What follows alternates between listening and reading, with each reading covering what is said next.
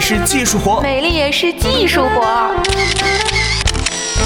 陪你有理论有实践的变美。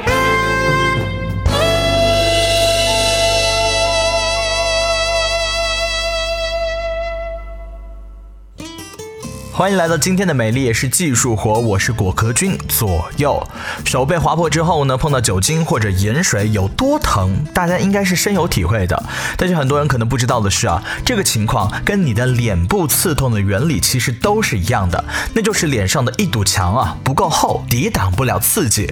另外，不管怎么样去补水，脸还是干的掉皮，而这也是因为这堵墙太弱了，挡不住水分的丧失。这堵墙啊，就是皮肤屏障。大家可能并不熟悉这个词，但它跟我们很多皮肤的问题啊都是息息相关的。比如说像湿疹、皮炎啦，还有祛痘、美白什么的。刚才说的那些都是特别容易刺痛还有干燥的皮肤，这些都要很好的去保护好自己的皮肤屏障。不谈那些用酸刷脸或者用酒精化妆棉敷脸的这种特殊行为啊，在我们的日常护肤程序当中呢，最容易让皮肤屏障受到破坏的就是洗脸这个步骤了。所以啊，洗面奶是至关重要。的，大家都见过砌墙吧？就是一层红砖，然后抹一层水泥，然后再啪的堆上第二层。皮肤的屏障也是一样，只是这个墙呢，就是我们的角质细胞，水泥呢，就是细胞之间的脂质。这个水泥啊，更加详细一点的说，就是由三种不同的脂质按照一定的比例混合出来的，分别是脂肪酸、胆甾醇以及神经酰胺。缺少脂质或者三种比例减少，就会出现问题。比如说，有没有人会感到有这样？的情况了，用完卸妆油加洗面奶，皮肤就会发红，而且更加的敏感，要过几天之后才能缓过来呢。这就是因为卸妆油和洗面奶是卸掉了一部分细胞之间的脂质，也是影响了你的皮肤障碍。要是连续这么洗下去哦，最后我们就会烂脸的。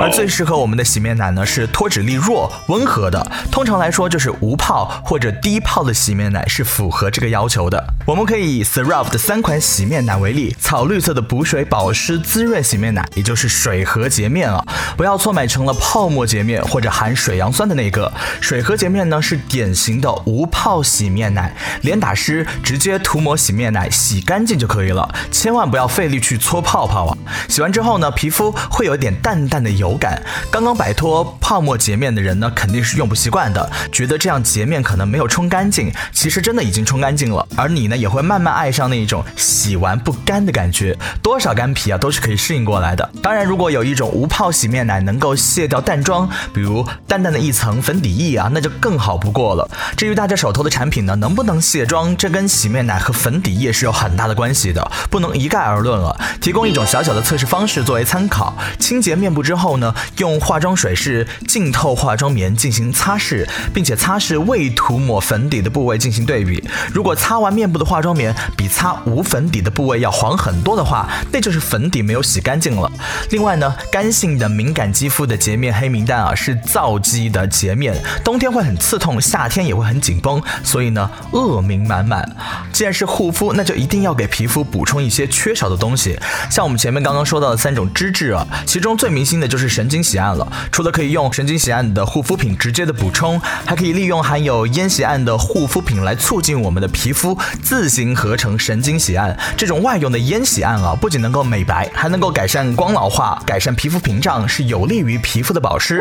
话不多说了，我们就直接上干货，还是以 s e r a v 为例，他们家的 PM 乳液啊，是可以帮我们同时补充两种脂质。另外，如果你的身体感觉到干燥，不妨用他们家啊便宜大碗的这个乳液或者霜来擦擦看，对于湿疹也是有明显的帮助的。所以呢，各位妹子不要一到秋冬啊就喊着，哎呀，我的脸干到脱皮呀，快去刷墙，就什么也不怕了。好了，以上就是本期的美丽也是技术活，我是果壳君左右，下期节目再见，拜拜。